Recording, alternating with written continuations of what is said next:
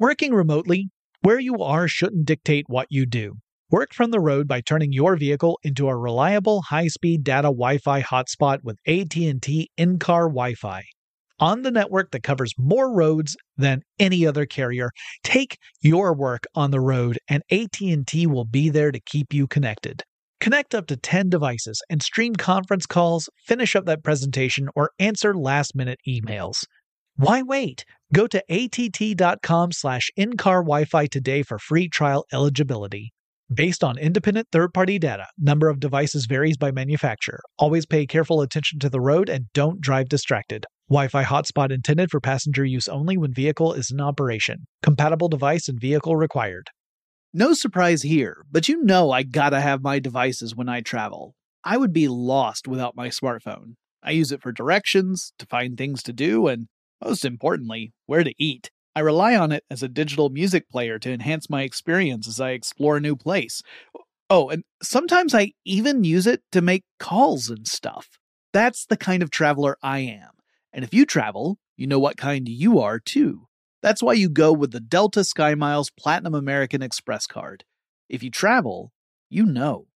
With the new Dexcom G seven, you can achieve better diabetes results without painful finger sticks. It sends your glucose numbers to your compatible phone or watch, so you can always see where you are and where you're heading. See how food and exercise affects your glucose, making it easier to spend more time in range and lower your A one C. Take control of your diabetes with the number one recommended C G M brand. It's easy to get started today at Dexcom dot com. That's Dexcom dot com. Dexcom data on file twenty twenty-three. If your glucose alerts and readings from the G seven do not match symptoms or expectations, use a blood glucose meter to make diabetes treatment decisions. For a list of compatible devices, visit Dexcom. Compatibility.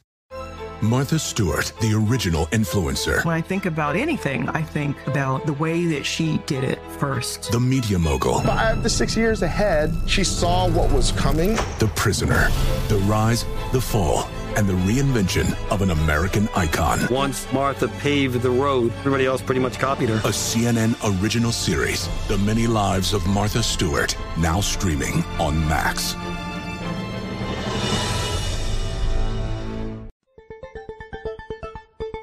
In touch with technology with Tech Stuff from How Stuff Works dot com.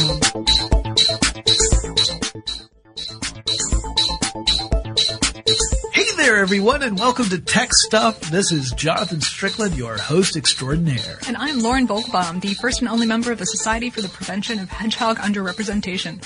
Okay, then. It's a true fact. You can look it up on the internet. Will do. All right, so uh, so Lauren, ask me how I'm feeling. How are you feeling, Jonathan? I'm exhausted, Lauren. Yay! Wait. I'm barely able to string two coherent sentences together. Why is that, Jonathan? That would be because I just returned, as in within the last forty-eight hours, from C E S in Las Vegas, Nevada. We live in Atlanta, Georgia, which is nowhere near Las Vegas, Nevada, it's which a- has a totally different time zone. Yeah. Yeah, Trixie, Trixie that. Yeah. C E S being um, the, the convention formerly known as the Consumer Electronics Show. Yep, yep. Now they're just known as C E S. And uh, this is where companies come to show off the product lines that they want stores to carry. So uh, I have a friend. Uh, this There's going to be a lot of name dropping or potentially a lot of name dropping in this episode, and I want to warn everybody about that. Uh, I'm friends with Nate Lanxon, who is the editor of wired dot co dot U K, former C net employee. Nate is a great guy. I got to meet him in person for the first time at this C E S. And um, Nate's perspective, as we were walking around, he was saying to me, Jonathan, what I don't understand is that why are these booths here that have these uh, iPod cases? I mean, what, why would they even bother? And he doesn't actually sound like that because I may be from the south of London and he's not. But I said, well, Nate, you know, you have to understand that a lot of these these ven- these uh, manufacturers are actually here in the hopes of getting their products carried in various catalogs and in retail stores. It's, yeah, I suppose I just look at the world as if it's all meant for me. And I said, actually, Nate, so do I. So we shared something in common. But I do understand, you know, that's the purpose for the event is to get in front of the press and in front of retail establishments to say, hey, here's all the stuff that's going to come out this year. isn't it pretty and shiny and don't you want it? And quite a few people do this. There's more than three thousand exhibitors uh, as of twenty twelve. Yeah. Um, this yeah. was the twenty thirteen show, so these numbers are very slightly outdated. Um, uh, and, and they are crammed into one point nine million net square feet of exhibit space. Yeah, and uh, and there are about one hundred fifty thousand people attending. And uh, it really felt pretty crowded this year. There have been past C E S shows where attendance was down, especially yeah. right after the recession. A lot of companies ended up not being able to go. They weren't able to afford the space. Sure. They wanted to, you know, they were having a bad year. It might yeah. not have been the best time to show off. According know. according to Wired, it, it costs like one hundred fifty thousand dollars minimum for everyone but the smallest vendors to set up a booth and, you know, fly people out there, feed them for the week. Sure. I mean, and some of these booths are incredibly elaborate. I mean, things like L G had a very elaborate booth, Samsung, Sony, Panasonic. You know, the, the big names in electronics you would imagine have a, a fairly large presence. Now, there were a couple of exceptions. Uh, Microsoft famously did not have a booth this year. Normally, you would walk into the Central Hall at the Las Vegas Convention Center, which has three major halls, a North Hall, Central Hall, and a South Hall. The okay. South Hall actually has two floors. This is a huge amount of space. Yeah. Now, the Central Hall, usually if you walked in from the, the main entrance, you would have Intel on your right and Microsoft on your left. Microsoft took it uh, easy this year. They decided not to come in and play. Mm-hmm. And instead, Hisense was on the left, uh, and Dish Network was also on the left. So Microsoft had, had uh, withdrawn from the show, although that didn't stop Ballmer from showing up at a keynote. In the keynote, yes, yeah. the Qualcomm keynote. Yeah, there were some people who said it was a Ballmer keynote, and he had his buddy from Qualcomm there. And oh. I would not go so far as to say that, but some other folks on Twitter were saying such things. Well, I've, I've heard it was a little bit wackier than Microsoft ever quite got with a keynote. There's some there's some really entertaining videos about the sort of antics that went on. And, you know, Big Bird showed up. Yeah, that's gangsta. When you got Big Bird coming out throwing down sweet rhymes. I'm... I'm not. I'm not positive. I think, um, that word. What? The Big Bird? He comes from means, the streets. Oh, he comes from a street, not that, not the streets. Oh, well, he comes, he lived life on the street. Okay, he's at least as gangsta as Vanilla Ice was. Can you grant me that? I, mm, I yes. Stop, sure. Collaborate and listen. Okay. All right. So yeah, Big Bird was there. Maroon Five. Yeah. There. Yeah. Who who in the podcast and in, in the live streaming were overdubbed by um. Dido, I believe. Were they? Because they, they didn't have the rights, I guess, to stream Maroon wow, five. So that's kind of interesting. It was, I, from... I did not know, I was not aware of that. From everything that I've seen, it was just, like, everything that is insane about the internet live on stage. And I'm not positive that that's what Qualcomm meant to do. Right. Well... It, it was pretty great for me to watch, anyway. there And there were there were tons of interesting moments. I mean, there were a lot of celebrities there. I saw Danny DeVito. Oh, yeah? He was wearing a It's Always Sunny in Philadelphia baseball cap. Cool. And, um, but I didn't get to chat with him. He was he was very far away and on top of a stage, and I have a feeling that if I had gone up to say hi to him, some very large men would have very prevented you, very gently but firmly discouraged me from doing that. Um, but Danny DeVito was there. Uh, you know, there were other performers. fifty Cent was there. Exhibit was there. Um, I know Felicia, Felicia Day was running around. Uh, Felicia Day was the Entertainment Matters ambassador wow. to C E S twenty thirteen. Cool, she had uh, one of her fans made a sash for her, and she wore that the entire time. Uh, that I, is delightful. I am told. I didn't run into Miss Day this time. Mm. I have met her in the past, but uh, did not see her this time. Uh, L L Cool J was there, but we were not allowed to call it a comeback.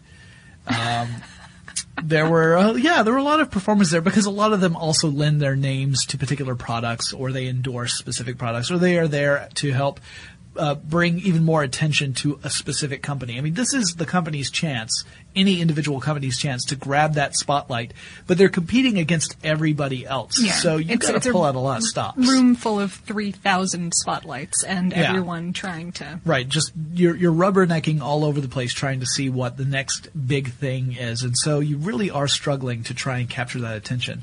So uh, what were some of those next big things? Well, let's talk about, no, it's, it's easiest probably to talk about this in terms of, uh, of, of, product categories. Groups of stuff? Yeah, yeah, because we could go company by company, but that just gets uh, really confusing. So let's talk about T Vs, first of all. Sure. Now, televisions, that's always a big thing at C E S. You well, know, they're, they're big, they're shiny. I mean, you can... Yeah, and they, they're getting pretty darn big. There were more than a few eighty-four inch sets on the show floor. eighty That's uh, that's a bunch. Yeah, and there was a one hundred inch T V as well that I saw. So I mean, these are not, those aren't typical. Most of the ones you see are tend to be still huge. Like mm-hmm. there were a lot in the sixty to seventy inch range. Wow. There were a few that were OLED screens that were more like in the fifty-five inch, but that's huge too, because uh, huge in a different way. A few years ago, when, when, when my former co-host and I, Chris, when we first went, the very first year I went to C E S, I remember that the two of us marveled over an OLED display that was eleven inches. eleven? That yeah. And it was, and you sit there and look at it and you knew that it was never going to market. This was just a prototype. A prototype, sure. Uh, now we're seeing fifty-five inch T Vs with OLED displays that are becoming more and more of uh, something that we're going to see come to market, including Uh, high, ultra high definition displays. We're talking four K resolution. So four times the ten eighty p resolution that we consider high definition. This yeah. is ultra high definition. This is incredibly vibrant colors, great, like you can get right up onto the screen and stare at it and you can't see the pixelation. It's pretty phenomenal stuff. Um, you got, usually you have a pretty high refresh rate, so it's refreshing the image at a very, uh, uh, fast rate so that you've got this very smooth motion. If any of you went out and saw The Hobbit in the forty-eight frames per second, you know what high frame rate looks like. Mm-hmm. It's kind of like that. It's great for stuff like sports. It's a little distracting in some other forms of entertainment as far as I'm concerned, just mm-hmm. because it gives a sort of glidey, un- unreal. It's weird to say unreal because it's very real. Because it's extremely real, but... Um, but uh, not cinematic or or, yeah. or it doesn't feel like T V anymore. Right. Well, you know, it's whenever you're dealing with a film format that was not really intended to be shown at that resolution, you're going to run into issues like that. And I've heard that actually Sony, which is one of the companies that has uh, one of these uh, super high-definition televisions out, is starting to put out four K cameras.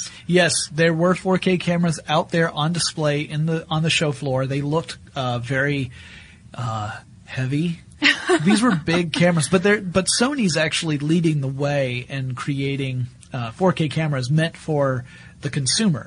So not just the prosumer oh, wow, or the cool. professional. Uh-huh. Yeah, because you know there have been four K cameras available for a while. Oh sure, but they were just within the grasp of movie directors. Uh, yeah, studios. Yeah, they, we're talking like.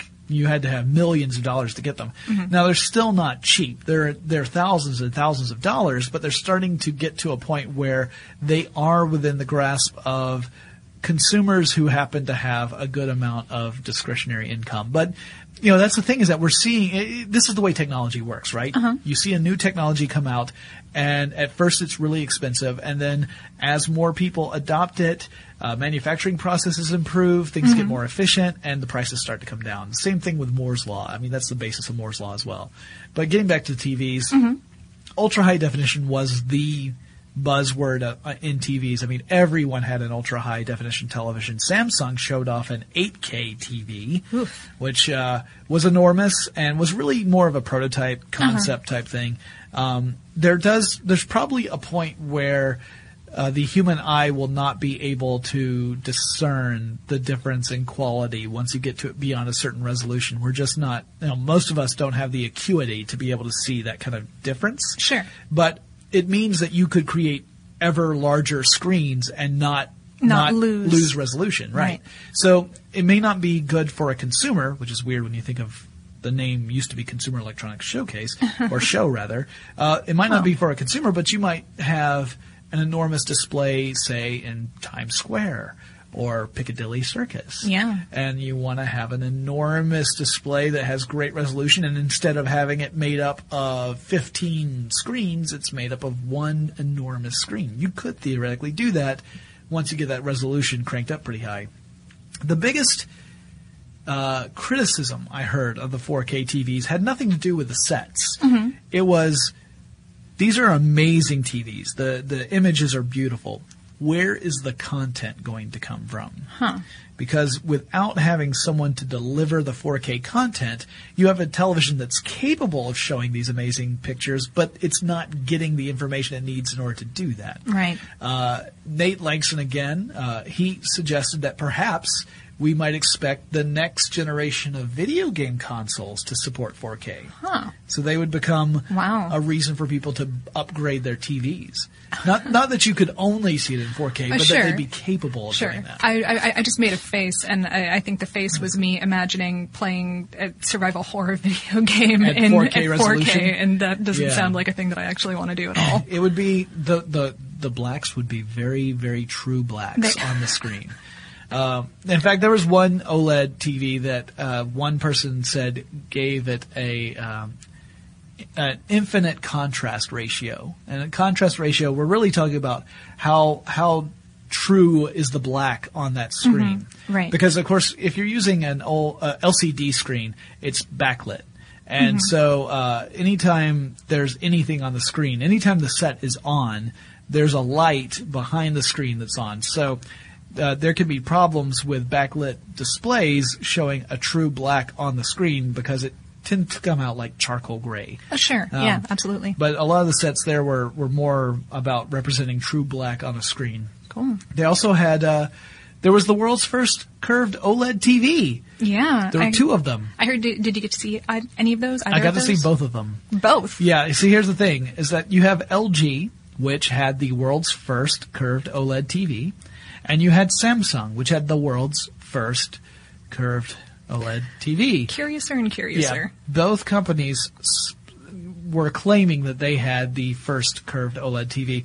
Why you would want a curved OLED T V, I, I'm sure there are reasons. Um, and I'm sure they are valid, but I do not know what they are. I've heard I've heard that um, that actually viewing from the sides gets easier with a curve. That makes sense. I mean, at least... At least for the majority of the screen, I would imagine if you get a little too far, then the curvature would mean that the side closest to you would be obscured. But it's a very slight curve. It it's is. Not, it is I a mean, subtle curve. We're, we're not, not talking about, you know. Yeah, it's not like a. It's not, not like conical. A, yeah, exactly. Yeah, it is. It is a very subtle curve. It's one of those things that if you're looking at it from the side, you can like from profile you can tell, but otherwise, it's not like if you were looking at it dead on, it's not. Uh, incredibly obvious. Sure. Uh, but yeah, no, the, both of them had it. Uh, and that's one of the things about the OLED screens is that you can create uh, curved or even flexible screens depending upon the material you're using. Cool. Um, so that was kind of neat. Let's take a quick moment to thank our sponsor. Now, working remotely, where you are shouldn't dictate what you do. Work from the road by turning your vehicle into a reliable high-speed data Wi-Fi hotspot with A T and T in-car Wi-Fi. On the network that covers more roads than any other carrier, take your work on the road and A T and T will be there to keep you connected. Connect up to ten devices and stream conference calls, finish up that presentation, or answer last-minute emails.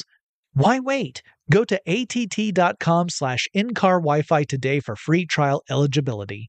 Based on independent third-party data, number of devices varies by manufacturer. Always pay careful attention to the road and don't drive distracted. Wi-Fi hotspot intended for passenger use only when vehicle is in operation. Compatible device and vehicle required. No surprise here, but you know I gotta have my devices when I travel. I can't fly without my portable chargers and noise-canceling headphones keeping me immersed, and I'd be lost without my smartphone. In a new place, it's my connection to the familiar. I rely on it to get directions around town, I use my smartphone to look up things to do, or, most importantly, where to eat. In countries where I don't speak the language, my phone becomes a universal translator. And heck, it can double as a digital camera, giving me the opportunity to snap unforgettable pictures of the sights that inspire me and fill me with joy. That's the kind of traveler I am. And if you travel, you know what kind you are too. That's why you go with the Delta Sky Miles Platinum American Express card. If you travel, you know. This is Tracy V. Wilson from Stuff You Missed in History Class. The national sales event is on at your Toyota dealer, making now the perfect time to get a great deal on a dependable new car. Like a legendary Camry built for performance and available with all-wheel drive, you can count on your new Camry to get anywhere you need to go. And with available features like heated seats and a multimedia touchscreen, you can stay connected in comfort and style. Or check out an affordable and reliable Corolla with a trim for every lifestyle. style. From the hip and agile sedan to the sporty hatchback, there's a dependable Corolla built just for you. Plus, both Camrys and Corollas are available in hybrid models, so no matter your style, you can drive efficiently and affordably. So visit your local Toyota dealer and check out amazing national sales event deals on Camrys, Corollas, and more when you visit buy a toyota dot com. Toyota, let's go places. Saturdays are for sunshine, especially for your ears. With another election, ongoing wars, and natural disasters, we know the news can be a lot to take in. And we're determined to share the bright side of humanity. Every Saturday, take a breather from the headlines and hear all the uplifting happenings across the world with Five Good Things, a new weekend edition of C N N Five Things. That means you can find this goodness in the same feed as Five Things. Listen to Five Good Things on the iHeartRadio app. And now back to the show. Uh, also, uh, there was uh, not as much of an, an emphasis on three D this year. Yeah. Uh, what, what was it, two years ago that three D was just the buzzword and everyone was? Yeah, two years ago I would say was probably the hardest push mm-hmm. for three D. Everyone had three D. Last year, three D was still important, and there were a few places that had the glasses-free three D, which uh, you know requires that you are in a sweet spot to view it and get right. the three D effect. Uh, three D was not as – it was still present in several different sets on the floor, but it was not nearly as big uh, a feature touted this year as mm. it has been in years past. Yeah, well, you know, I think that people have started to realize that not everyone is going to go out, run out and replace their entire television in order to get this content that really only exists in an extremely small sample size of the media that you can play. Yeah, there's that. And I think there's also people who still resist any sort of television that would require them to wear glasses. Oh, yeah. And, you know, you have two choices. You have the active shutter lens glasses, which means that these are glasses that require to be re- you know, you yeah, have to recharge they're, them. They're battery operated. Right. They're... Or you have the passive ones, but either way, you have to keep track of them. I mean, I don't know about you, Lauren, but for me, it's very easy for me to lose my remote. I would hate to also re- lose the glasses I need to watch my T V. Right, sure. And I, for, for me personally, I mean, I, I really I avoid seeing movies in three D whenever I can because it, it's kind of headachy and a little bit annoying. For you? Yeah, yeah, it can me, be so. For some people. I'm, I, I like the three D effect. It's just that uh, it's not it's not a killer feature for me. Now, that being said, there was one company, Samsung, in fact, that had a dual vision television, a, a dual view T V. Yeah, I heard about that. It's, it's essentially a split screen television, except both screens are happening at the same time. Right. And depending on which pair of glasses you're wearing, it, it's projecting two images. Right. And two different people can sit in front of it. And see two different things. And see two different, and, and you're hooked up to uh, to headphones, yeah, so you that could, you're each listening to your... You can get, uh, and there are two different variations of this, too. You could get one that was active, or you could get passive. In this case, the Samsung set I looked at was passive, mm-hmm. meaning that uh, you would have one set of glasses that would have polarized lenses that are aligned in one way, and then you have a second set of glasses that be polarized but aligned uh, like ninety degrees. Like vertically difference. Versus horizontally. Exactly. Or that kind of thing. And normally with a three D set, you would have the same kind of setup, except you would have one lens polarized one way, the other lens polarized another way. So each eye accepts a different set of images. Your brain combines the two. That's what gives you the three D effect. In this case, the implementation was different.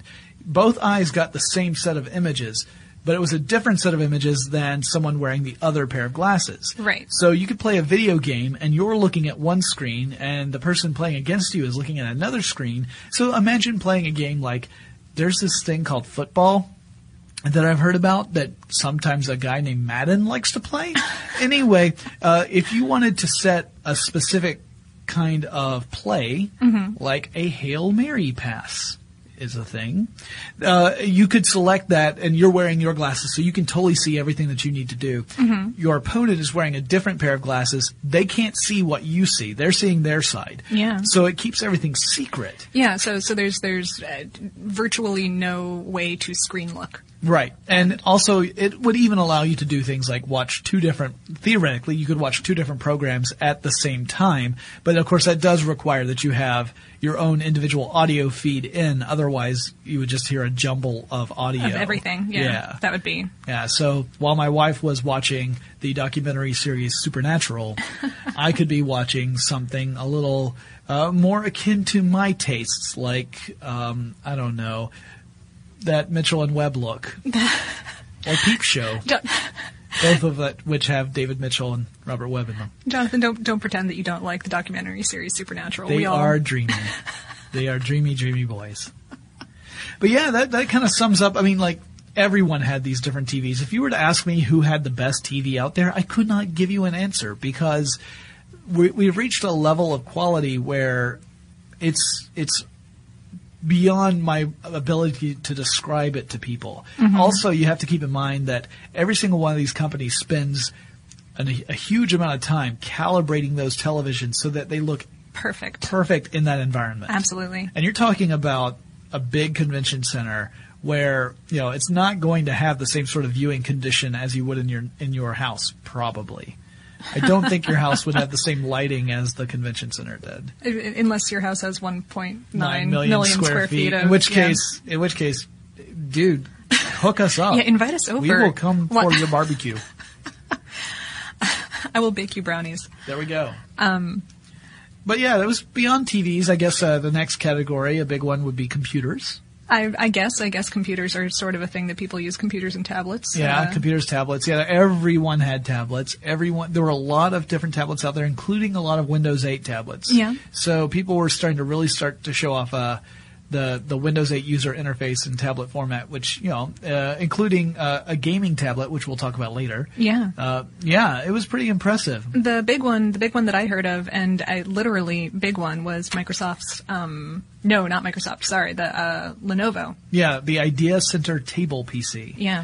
Yeah, uh, I want to say it's twenty-seven inches.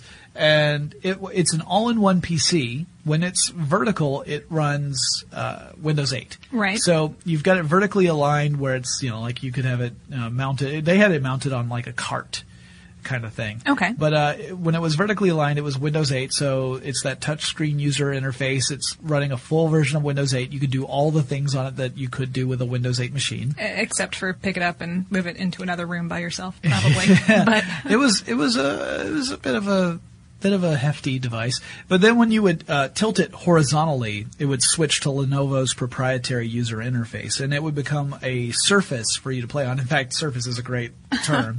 It reminded me a lot of the Microsoft Surface tabletop, right? Uh, which is now called Pixel Sense, I think. But, um, you know, now, of course, we think of Surface as the tablet, but before it was this big table thing. Well, that's kind of what the Lenovo uh, Idea Center becomes. It's multi-touch and can detect up to ten points of contact at oh, wow. once. Yeah, it's good for uh, for games. Yep, gaming, sharing media, sharing videos. You could have a bunch of people around star- staring at this table and playing with it. Um, I thought it was a it was interesting. It's and supposedly it's going to come out uh, summer of two thousand thirteen, but there are a couple things that kind of I don't know confuse me a little bit. One is that. Uh, Lenovo's really known for doing these kind of hybrid things. Like, they've done the hybrid tablet computer stuff before. Mm-hmm. They've also been known to announce things that never quite make it out to stores. Like, there was uh-huh. the Lenovo U one that I went crazy for like three years ago, and it never really came out. Actually happened. Yeah. yeah. Um, so I'm a little cautious about this. Also, I don't know how... Uh, how compelling or useful it would be to the average consumer. Um, it was interesting. Oh, sure. I, I, I really thought it was an interesting implementation of, of uh, touchscreen technology, but um, I don't know. I can't think of a reason why I would get one. Yeah, I mean, it, it sounds like a, it sounds like a nifty toy, and I can see the um, uh, just the sexy factor of, of having something in your home that you can share something.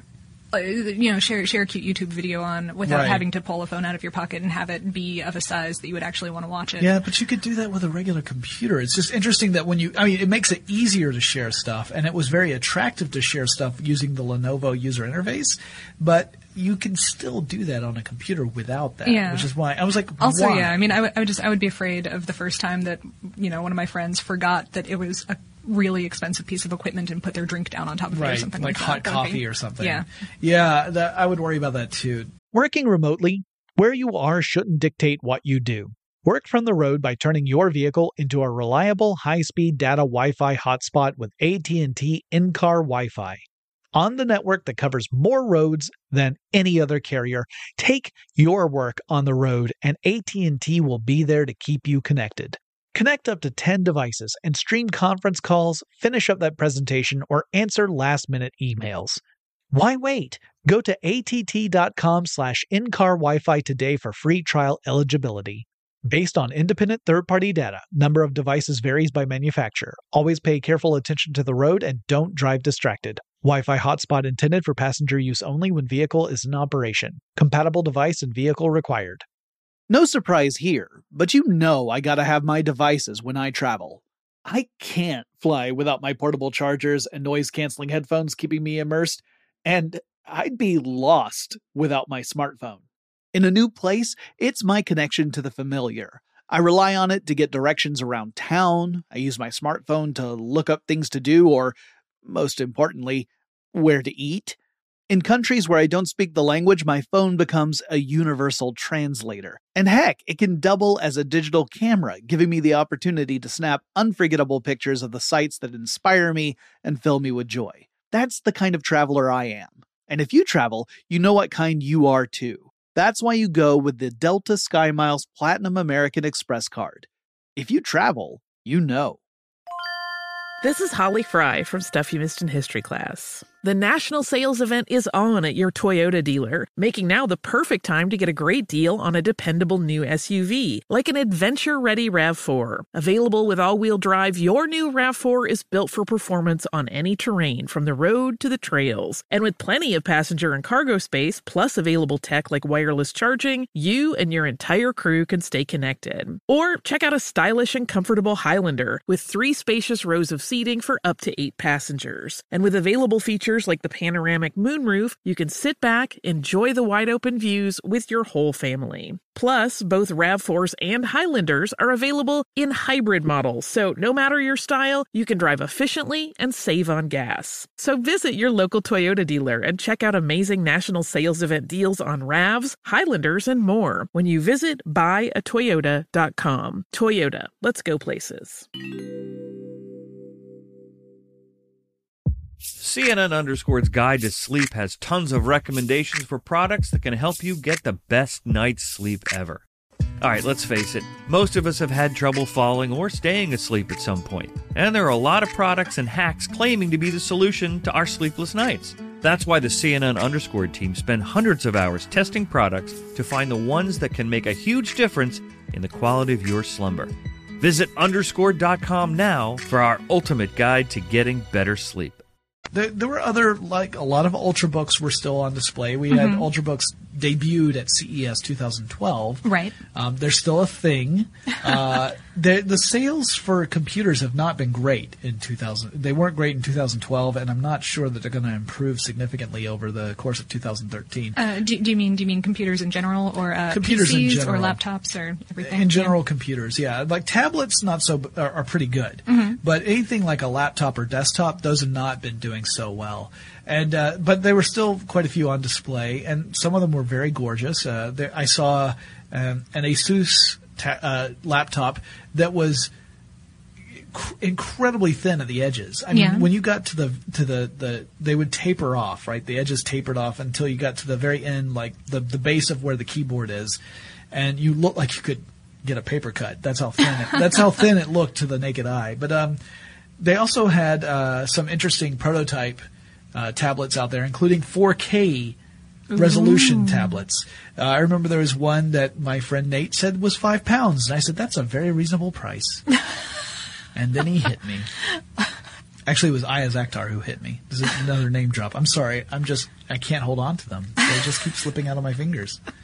Well, you just you just have so many really important popular friends that you can't really... I don't know if they would call themselves friends. They're definitely popular and important, though. Yeah, these are great people. No, I, I I met I met and chatted with a lot of really great people while I was out there. That was one of my favorite parts of C E S, was getting the, the perspective of folks who also focus on very specific parts of technology, because you know, I look at everything. Sure. So to hear someone who really concentrates on one area, I hear perspectives that I never thought about. That's great. Absolutely. Beyond computers, let's see, what else? Uh, phones. Phones. They had some. Smart Smartphones are, you know. They're a thing. A thing. Yeah. Uh, there were some, some nice ones on the floor. The Samsung Galaxy Note two was there. So mm. if you like your phones the size of a small state. Um, no, actually, I, I, people give it a, give the larger phones some attitude. They give them the business, as I like to say. Uh-huh. Uh, they, they are big, but I actually really like them too. I mean, the Galaxy Note was one of those devices that I debated on picking up. I ultimately did not, but I almost did. Um, I, it, it does bridge an interesting gap between smartphone and tablet, which is why we have the horrible word oh, phablet. Oh, no, no one say that. Don't. No, let's strike that from the collective consciousness, shall we? I would much prefer tone. Tone? Yeah. That's kind of nice. Instead of a, or a thone. I, th- I like, I like, mm, no. But it's still better than let's just, tablet. Let's just move, let's just, yeah. Well, anyway, Samsung Galaxy Note two was there. That was nice. The Nexus four, they, which has been available for a while, I should say. It's not like the Nexus four is brand new. The Nexus four from L G has been around for a while, but it was the first time I actually got to play with one because those things go out of stock so fast that I can never get hold of one. Mm-hmm. Um, but that, that's running, uh, the latest version of Android. And in fact, oh, that's, wow, cool. that's the big thing with the Nexus four is that it's, you can actually buy it directly from Google, which mm-hmm. makes it different from any other phone. And you can be fairly confident that as long as the hardware will support it, it will always run the latest version of Android. At least that's the assumption. Uh, reality could play out differently. Uh, Samsung also had a flexible phone that wasn't on display, but they showed it off at their keynote. Flexible phone, huh? Yeah. I heard I heard that Sony had a waterproof phone. The Xperia Z. Yeah, very pretty phone. Uh, the Xperia phones were very, very pretty to look at. And the Xperia Z was, um, they, they would dunk them into uh, to aquariums and show that they were still working just fine.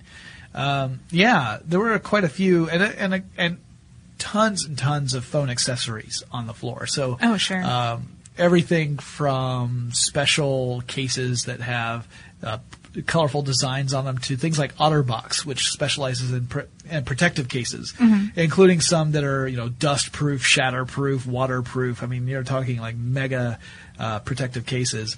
Uh, they had some uh, other cases I saw on display where people were doing things like uh, essentially dropping bowling balls onto devices and showing how the um, the cases were distributing the force in such a way to provide the maximum amount of cover uh, of protection uh, with the minimum amount of damage. I say minimum because there still was some. Um, because it's still a bowling ball. It's still a bowling ball and it's still a phone. Yeah. And uh, the other big big category that I wanted to say uh, would be about, well, I don't know, smart appliances. Smart, uh, yeah. I keep I keep hearing about this Internet of Things. Yeah, that's part of it. Um, smart appliances. The definition is kind of tricky. Back in the day, we used to call it anything that connected to the internet was smart.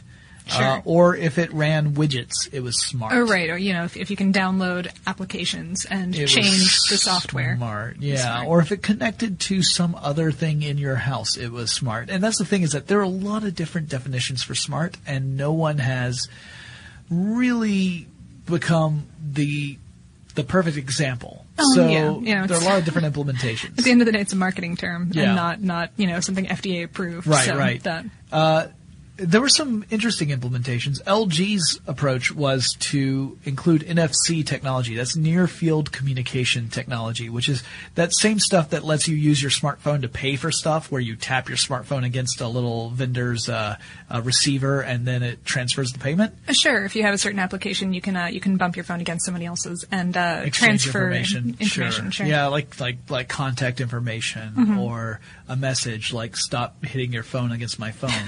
Um, yeah, same sort of thing. N F C allows for this very near-field communication. I mean, that's what it stands for. It, it, it lets devices that are very close to one another exchange info. It's usually very light as far as the data uh, transfer is concerned. Sure. Well, in the case of L G, they had it where you could you have a smartphone, you tap it against your various devi- uh, appliances, like, say, your washer and dryer, and you could even do things like update your washer and dryer with new means of drying and washing your clothes. I didn't know that this was a thing. yeah, I never I never thought about the firmware of yeah. my washer and dryer or updating it, certainly. That's, it's, it's I'm still getting used to the fact that I can update my Xbox. So yeah. that, you know. No, I'm right there with you, Lauren. I mean, I sat there and I thought about, like, is this telling me that, hey, I know a better way to agitate your clothing? I mean, that's...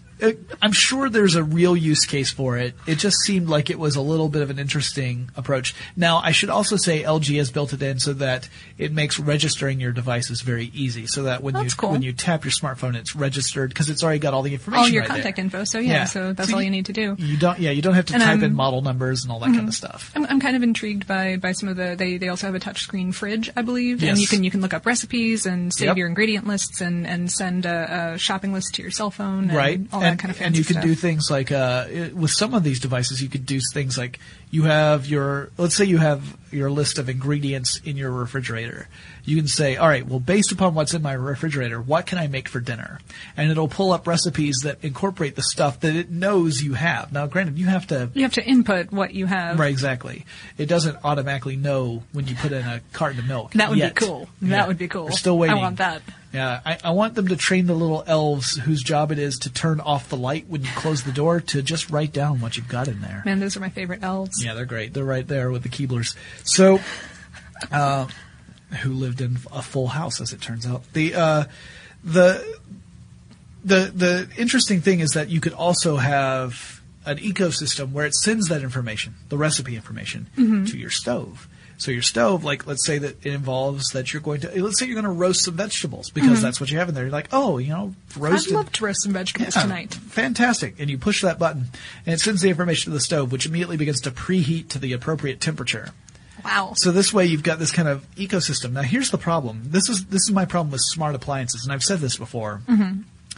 Most of these require that you buy into one ecosystem. Oh, sure. So you have to have all of your devices from the same manufacturer if you want it to have this interconnectivity uh, to to work. Otherwise, they're just going to be standalone devices. Now, most of these are fantastic standalone appliances anyway. Oh, sure. Well, I mean, you know, they're putting they're putting this kind of tech into the their highest end, right. the highest end stuff. Yes. But if you want to have that connectivity, then you have to end up investing in one ecosystem. My definition of smart is when we reach a level where you can buy your appliance from any of these vendors that are making these kind of devices and they all talk to each other. To me, that's what is smart, mm-hmm. at least from a consumer standpoint. Also, I don't know that there are that many people who could buy into an ecosystem and change all of their appliances at the same time. That's expensive. That is. You know, you're talking about refrigerator, washer, dryer, stove, T V. That's, I mean, T V's part of it too. Smartphone, possibly. Um, it's getting into that prosumer kind of level. Yeah, that's of, expensive. And and my worry is you would start to adopt something, and then what happens if three years down the road, when you're about to upgrade the rest of your stuff, the company no longer exists. Ooh, yeah. That's a problem. Yeah. So there's some, there's still some downsides to smart appliances. Um, it'll be interesting to see where this goes. I hope we get to a more open uh, uh, standard for yeah. communication between devices. Yeah, yeah, no, I mean, I'm excited about the concept of being able to use your smartphone to to control anything in your house, from your television to your washer-dryer right. to your light system to yes. et cetera. Just, just having a tricorder, you know, a glitch for those of you who watched Reboot, all ten of you out there. Hi, I love you. Yeah. Um, and, uh, yeah, no, I, I, I, I'm looking forward to that, too. It's... Uh, I have some stuff that I can control with my smartphone, actually with my tablet, really, and that's most. That's like the Xbox. I have smart glass oh, on my tablet, cool. uh-huh. and and that's just a small hint of the type of stuff we can see in the future. And I agree, that's very exciting. So, um, yeah, it's that's the, the smart appliances, uh, but there's so much more to talk about uh, with C E S. So, Lauren. Yes, Jonathan. It turns out that there was a lot of stuff at C E S. I, more than two things? More than two things. Oh. And uh, and uh, so doing a, a one episode about all the things I saw and experienced at C E S is a little much to ask our listeners to bear because it would be really long. I think an hour and seven minutes, actually. Do you, do you think about that much? Yeah, according to the estimate that I kept going by asking Tyler. Yeah, uh, so we decided we're going to split this episode up, as we sometimes do when they get so long that that's a thing. And uh, we're going to conclude right here, but we'll be back in our next episode to conclude the stuff I saw at C E S and some things that made the news while I was there. And so I highly recommend you guys tune in and hear how this uh, adventure concludes. Will there be a happy ending, or did Jonathan get left at Las Vegas? I think we know the answer to that. Yeah, that's not a, that's not a mystery. Okay, well, anyway, if you guys have any suggestions for future episodes of Tech Stuff, I highly recommend you let us know. Send us an email. Our address is tech stuff at discovery dot com. Drop us a line on Facebook or Twitter. Our handle there is Tech Stuff H S W, and Lauren and I will talk to you again about C E S, as it turns out, really soon. For more on this and thousands of other topics, visit how stuff works dot com. Martha Stewart, the original influencer. When I think about anything, I think about the way that she did it first. The media mogul. Five to six years ahead, she saw what was coming. The prisoner, the rise, the fall, and the reinvention of an American icon. Once Martha paved the road, everybody else pretty much copied her. A C N N original series, The Many Lives of Martha Stewart, now streaming on Max. Welcome to five hundred Greatest Songs, a podcast based on Rolling Stone's hugely popular, influential, and sometimes controversial list. I'm Brittany Spanos. And I'm Rob Sheffield. We're here to shed light on the greatest songs ever made and discover what makes them so great. From classics like Fleetwood Mac's Dreams to the Ronettes' Be My Baby, and modern day classics like The Killer's Mister Brightside. Listen to Rolling Stone's five hundred Greatest Songs on the iHeartRadio app, Apple Podcasts, or wherever you get your podcasts. Infiniti presents a new chapter in luxury, the premiere of the all-new twenty twenty-five Infiniti Q X eighty, live March twentieth from the Edge at Hudson Yards in New York City, featuring a performance by Jon Batiste. The all-new twenty twenty-five Infiniti Q X eighty is an S U V designed to help every passenger feel just right. Be the first to see it March twentieth at seven p.m. Eastern, only on iHeartRadio's YouTube channel. Save the date at new dash Q X eighty dot com. Don't miss it. twenty twenty-five Q X eighty coming this summer. There's plenty to celebrate in March and ex-